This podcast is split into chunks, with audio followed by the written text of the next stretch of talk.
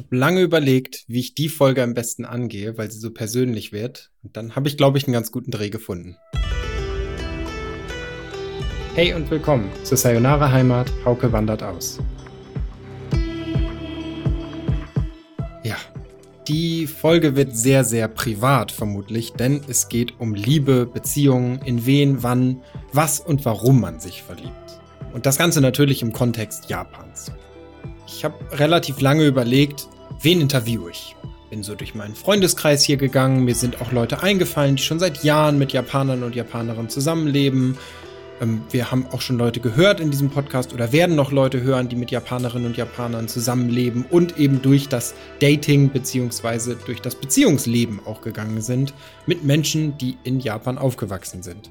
Oder auch Menschen, die einfach in Japan eine Beziehung führen als Japanerin und Japaner. Und all das ist bestimmt spannend.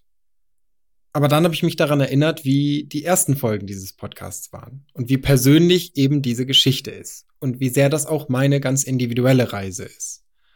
Und ich glaube, in dem Zusammenhang ist es am interessantesten, wenn ich erzähle, wie Dating für mich so ist in Japan. Denn ich bin als Single nach Japan gekommen. Ich glaube, ich muss so ein bisschen Kontext geben, was mein eigenes Beziehungsleben betrifft, will aber dann natürlich auch nicht zu viel erzählen, denn es ist schließlich auch irgendwie privat. Ich habe mehrere Beziehungen hinter mir, die meisten davon langjährig, deswegen würde ich sagen, ja doch. Ich würde sagen, die Bilanz spricht nicht für mich, weil keine davon ewig gehalten hat, aber acht, fünf und drei Jahre klingt erstmal nicht so schlecht in meinem Alter. Ich bin 33. Ich hatte auch bis kurz vorm Aufbruch zu meiner Reise eine Beziehung in Deutschland.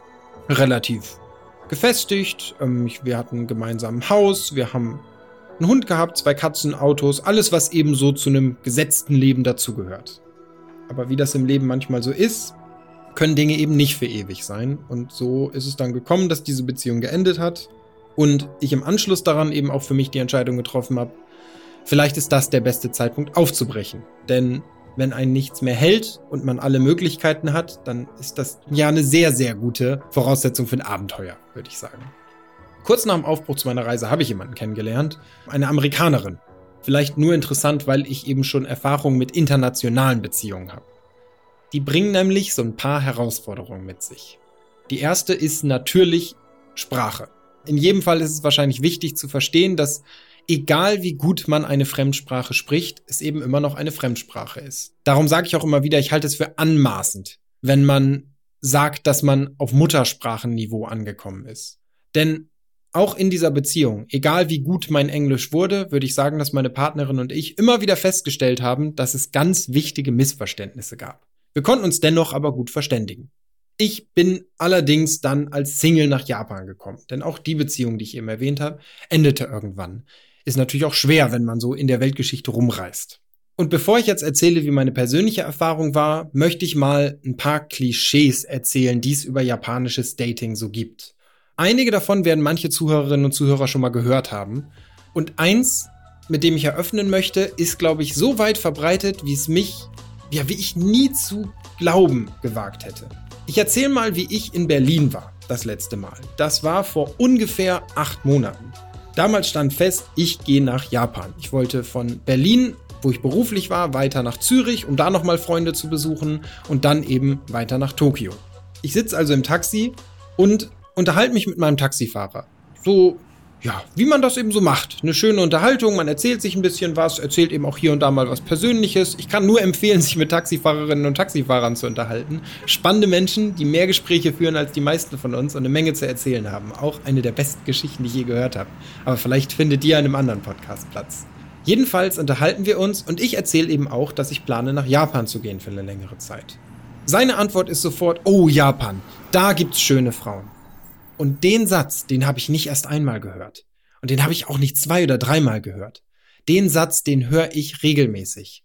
Auch wirklich pausenlos. Sobald man in einem anderen Land Japan erwähnt, wird jemand dabei sein, der erwähnt, wie gut aussehend doch die Frauen in Japan sind. Ich würde weitergehen und sagen, Japan hat sogar den Ruf, ein sehr gut aussehendes Land zu sein. Woran liegt das?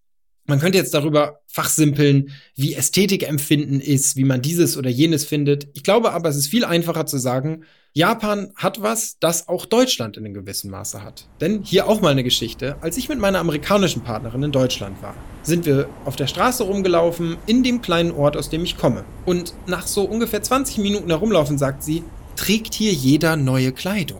Denn ihr ist aufgefallen, dass Deutsche, und das auch wenn wir das vielleicht manchmal nicht so empfinden, verhältnismäßig sehr gut angezogen auf die Straße gehen.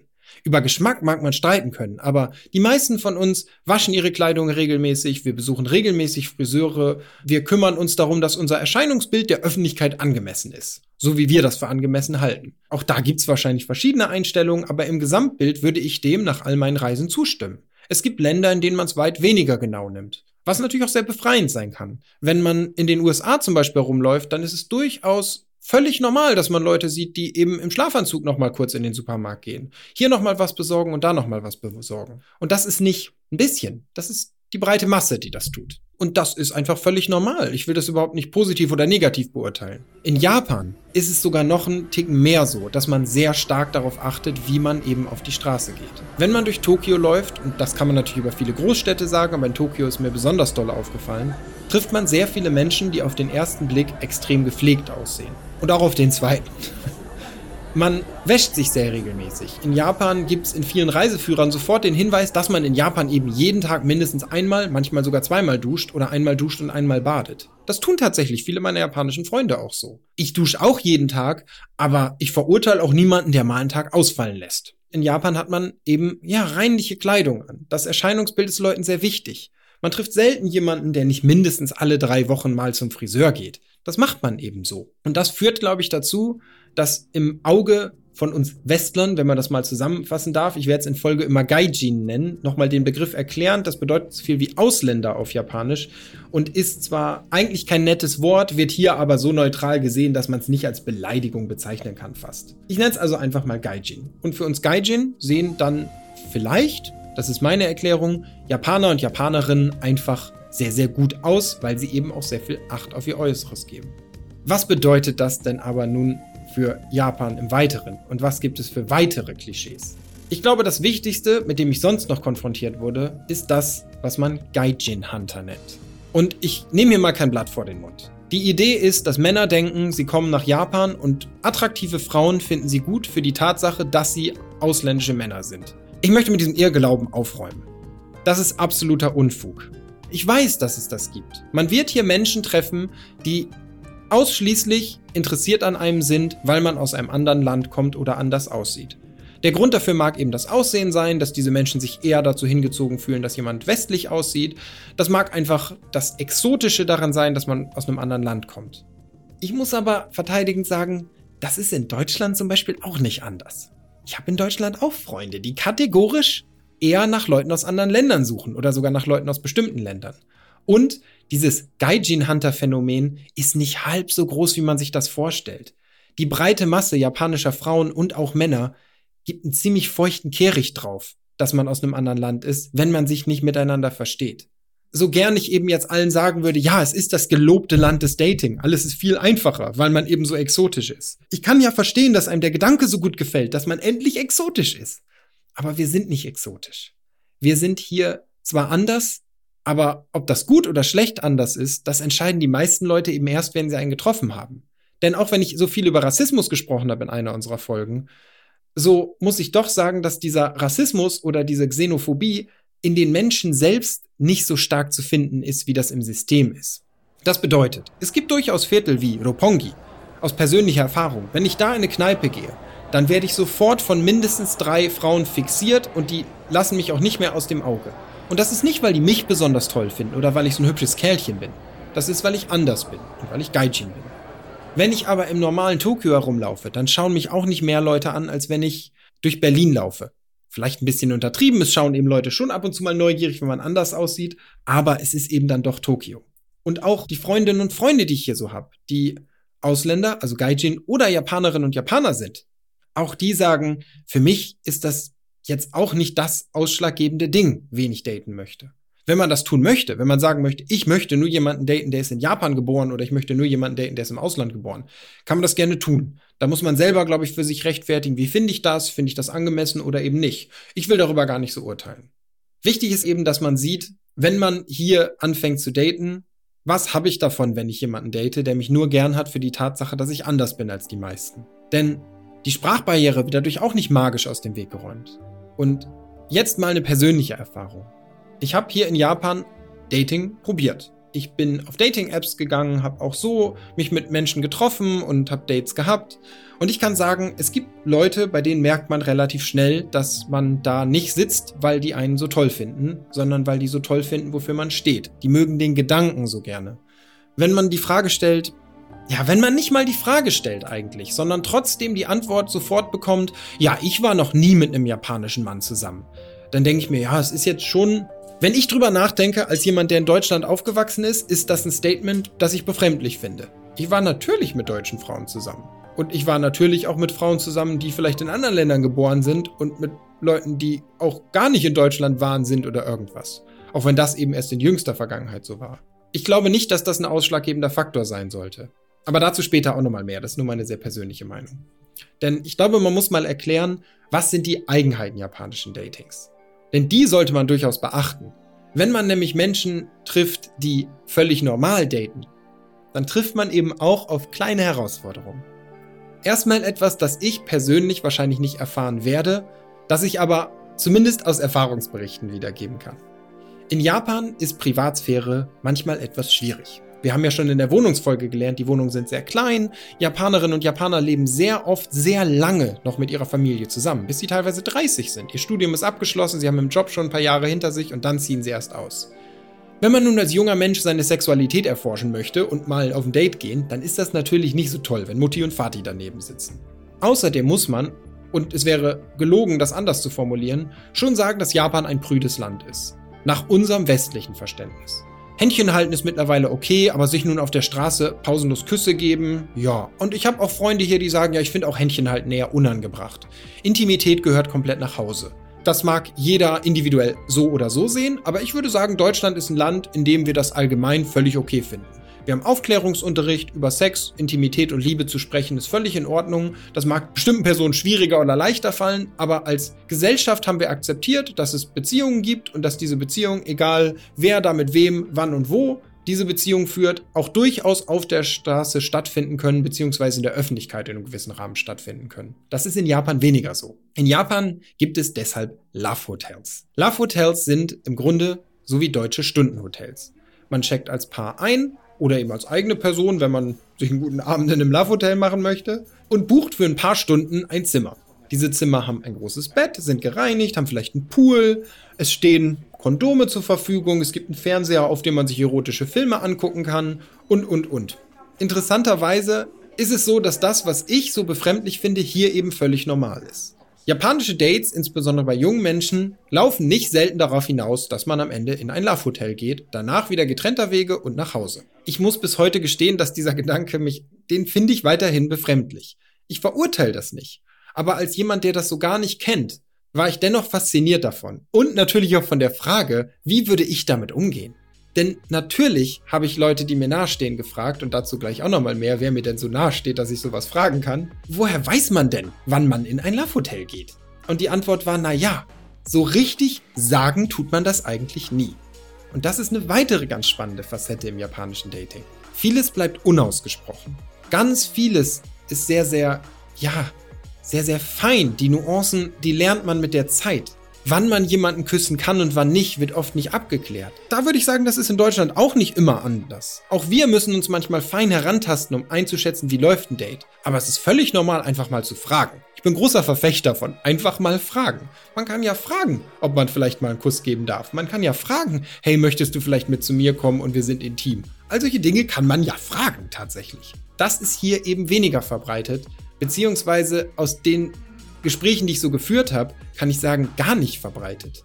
Consent, das ist ja ein Wort, das mittlerweile auch im Deutschen, also Einvernehmlichkeit, sehr, sehr wichtig ist und eine sehr große Rolle spielt, wird hier ausgeübt, indem man quasi eher ein passives Verständnis entwickelt. Das heißt, man sagt durchaus Nein oder es gefällt mir was nicht, aber man fragt seltener, ist das okay, können wir das tun? Das macht klassisches japanisches Dating natürlich unglaublich schwierig.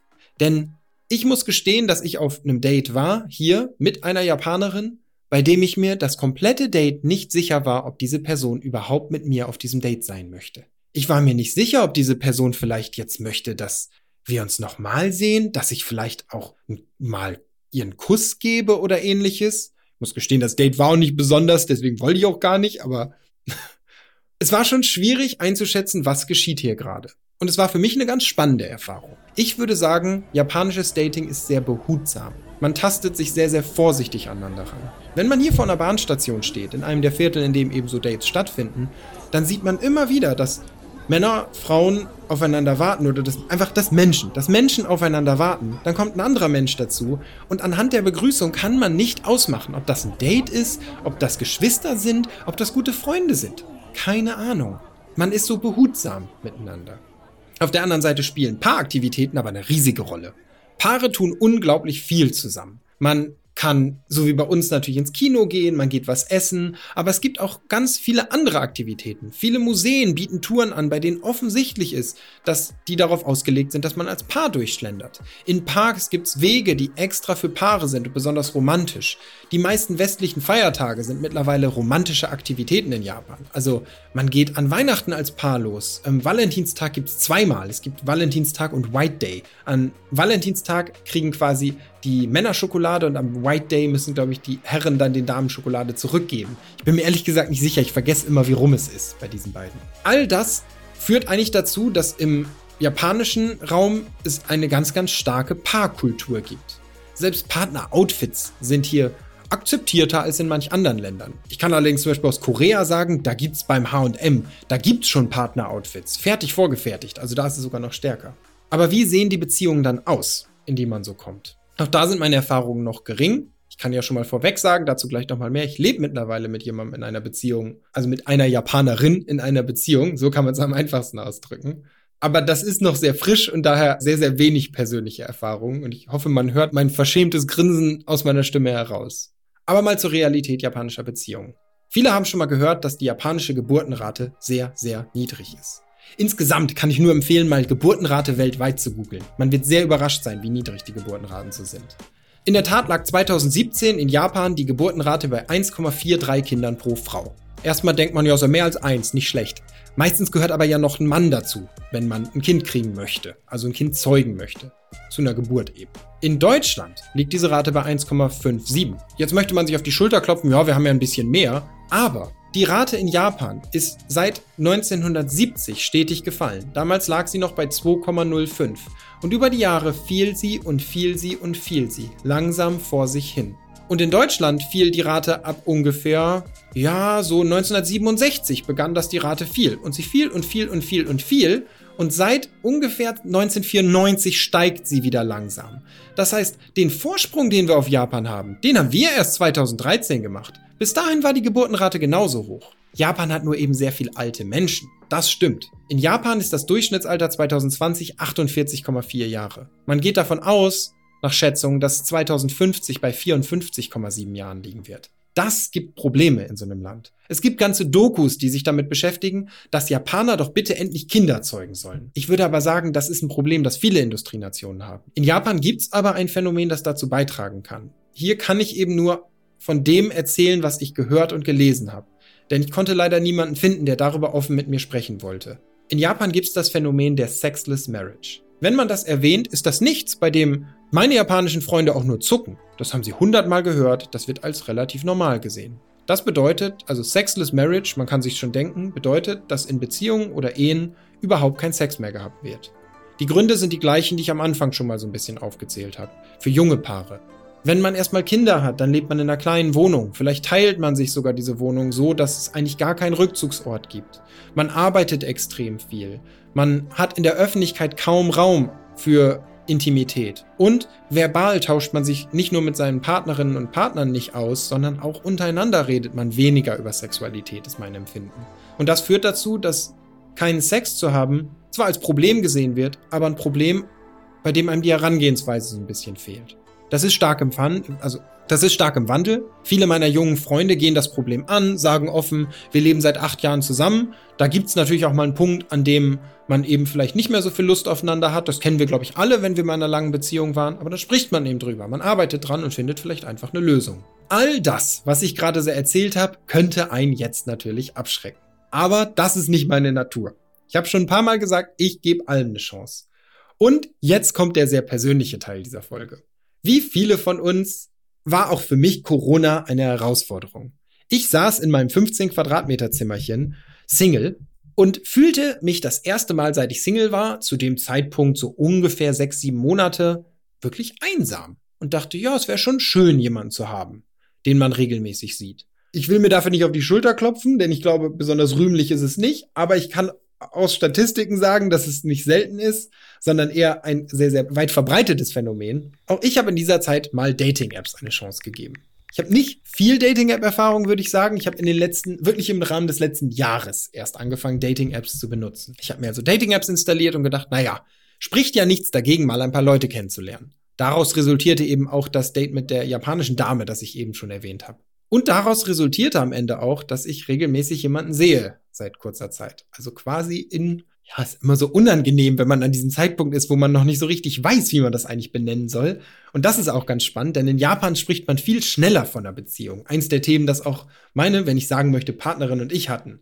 An einem Punkt, an dem sie davon ausging, wir sind schon lange ein Paar und ich noch davon ausging, dass wir darüber mal reden sollten. Wie waren aber meine Dating-Erfahrungen? Viel spannender. Ich habe Japanerinnen gedatet, so wie ich auch andere Menschen gedatet habe, also Leute aus anderen Ländern. Ich würde sagen, ich habe keinen allzu großen Unterschied gesehen. Es gab Dates, die fand ich sehr, sehr spannend und schön und es gab Dates, die fand ich ziemlich mittelmäßig und langweilig. Wir waren spazieren, wir waren Kaffee trinken, mit meiner Partnerin waren wir im Park ein Lego-Set bauen und auf dem zweiten Date Zitronengras und Speckeiscreme essen. Sowas macht man eben. Eigentlich klingt das erstmal alles ganz normal. Und ich aus meiner persönlichen Erfahrung muss auch sagen, bei allem, was ich eben so erzählt habe, egal ob das Zahlen sind, ob das persönliche Eindrücke sind, für mich fühlt sich Dating hier gerade sehr normal an. Ich habe nicht unzählige Beziehungen hinter mir, aber ich habe zumindest drei lange Beziehungen in meinem Leben gehabt, wenn man drei Jahre schon lang nennen möchte. Ich würde sagen, dass so einzigartig dieses Kennenlernen gerade ist und so schön es auch ist, so sehr ist es eben einfach auch kennenlernen, wie das halt immer stattfindet. Ich war eben schon mal in einer internationalen Beziehung und ich kenne die Herausforderungen und auf die gehe ich jetzt gleich auch noch mal ein bisschen mehr ein. Aber auch in Japan bedeutet ein Date, dass zwei Menschen sich treffen, die noch nicht genau wissen, was sie voneinander erwarten können. Ich bin natürlich befangen, denn ich fühle mich immer noch unglaublich wohl in Japan. Erst heute hatte ich wieder einen Moment, an dem bin ich kurz zum, zur Vending Machine runtergegangen und wollte mir ein Getränk holen und plötzlich wurde mir klar, wie sehr ich Japan einfach liebe und ich bin eine Stunde spazieren gegangen spontan. In meinen Hausschüchen, die ich nur mal eben anziehen wollte, um, um den Block zu laufen, bin ich dann tatsächlich eine Stunde durch die Nachbarschaft spaziert. Am Ende läuft ganz vieles in internationalen Beziehungen und gerade wenn man so große kulturelle Unterschiede vielleicht auch hat, was Dating und Intimität betrifft, auf Kommunikation hinaus. Ich bin weiß Gott kein Paartherapeut und der Letzte, der Leuten erzählen sollte, wie sie ihre Beziehung führen sollen. Aber ich kann sagen, dass wir oft darüber lachen, wie Dinge sind, manchmal schockiert darüber sind, wie unterschiedlich Dinge sind und die meiste Zeit einfach gemeinschaftlich daran arbeiten. Und manches davon würde ich auf kulturelle Unterschiede schieben. Ich bin manchmal klarer darin zu sagen, was ich möchte und was ich nicht möchte. Den Ruf haben Deutsche ja international sowieso, dass wir sehr klar sind. Wir sagen Leuten knallhart ins Gesicht, wenn wir was scheiße finden auf gut Deutsch. Und das ist eben manchmal unjapanisch. Wenn ich finde, dass irgendwas nicht so ist, wie ich es gerne hätte, dann sage ich das. Und am Anfang war das manchmal schwer für meine Partnerin. Und für mich war es manchmal schwer, dass sie Dinge eben nicht anspricht dass ich merke, sie hat irgendwas einfach nochmal gemacht, was ich gemacht habe. Und ich frage und dann sagt sie, zum Glück, weil sie cool ist, ja, das habe ich nochmal gemacht, weil ich das auch scheiße fand, wie du das gemacht hast. Aber ich muss mich eben dran gewöhnen, dass es manchmal einfach ein bisschen feinfühliger ist, wie sie mit mir kommuniziert. Wie schon gesagt, davon würde ich manches darauf schieben, dass sie Japanerin ist, in Japan aufgewachsen und dass es für uns beide die erste japanisch-deutsche Beziehung ist. Aber vieles davon ist auch einfach, weil wir zwei verschiedene Menschen sind. Die meiste Zeit lachen wir eben über diese Unterschiede. Als ich das geschrieben habe, was ich für diesen Podcast oder diese Folge so sagen möchte und wie persönlich das auch ist, ist mir eine Situation eingefallen. Ein guter Freund von mir ist schon sehr, sehr lange mit einer Frau aus Sierra Leone zusammen. Mittlerweile haben sie ein Kind zusammen, reden über Heirat, sind ein ganz, ganz tolles Paar in meinen Augen, weil sie eben ganz ehrlich sind und ganz viel miteinander sprechen. So wie jedes Paar geraten die mal aneinander, mal ist mehr los, mal ist weniger los, was irgendwie Streit betrifft und mal ist es harmonisch und mal eben nicht. Ganz normal, ebenso, wenn man normal sagen möchte. Jedenfalls waren wir noch sehr jung, als die beiden zusammenkommen. Und wir haben natürlich ganz naiv dann auch mal ehrlich die Frage gestellt, du, wie wichtig ist denn dir das eigentlich, dass sie woanders herkommt und dass sie auch anders aussieht? Ist das was, das du jetzt super toll findest und findest du das am besten an ihr? Mein Freund ist kein Poet, aber ganz lange nachgedacht. Ich habe mir extra aufgeschrieben, was er dann gesagt hat und ich habe diesen Satz vor Jahren schon aufgeschrieben, weil er mich dann damals schon so beeindruckt hat. Er hat gesagt, ich würde lügen, wenn ich behaupten würde, dass ich es nicht spannend finde und anzieht. Aber zum Glück muss ich ja gar nicht lügen. Ich kann zugeben, dass ich meine Partnerin dafür liebe, wie viel wir gemeinsam haben und wie anders wir doch sind. Und er hat damals das und betont. Und ich glaube, das ist ein ganz schönes Schlusswort für diesen Podcast. Denn sowohl was meine jetzige Beziehung betrifft, als auch meine Reise nach Japan. Vieles hier und vor allem die essentiellsten Teile meines Privatlebens sind hier ganz anders. Und manchmal irgendwie dann doch genauso. Japan und Deutschland haben so viel gemeinsam und Japaner und Japanerinnen und Deutsche haben so viel gemeinsam. Genau deshalb bin ich so gern hier. Auch wenn es seit kurzem vielleicht noch einen weiteren sehr, sehr, sehr guten Grund gibt, warum ich Japan so gern habe. Zwinker Smiley.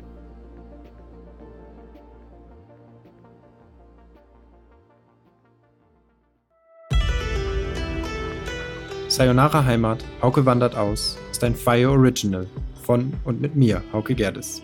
Sounddesign und Schnitt Michael Krogmann. Externe Aufnahmen Delfina Gerling. Produziert von Tristan Lehmann und schon wieder mir.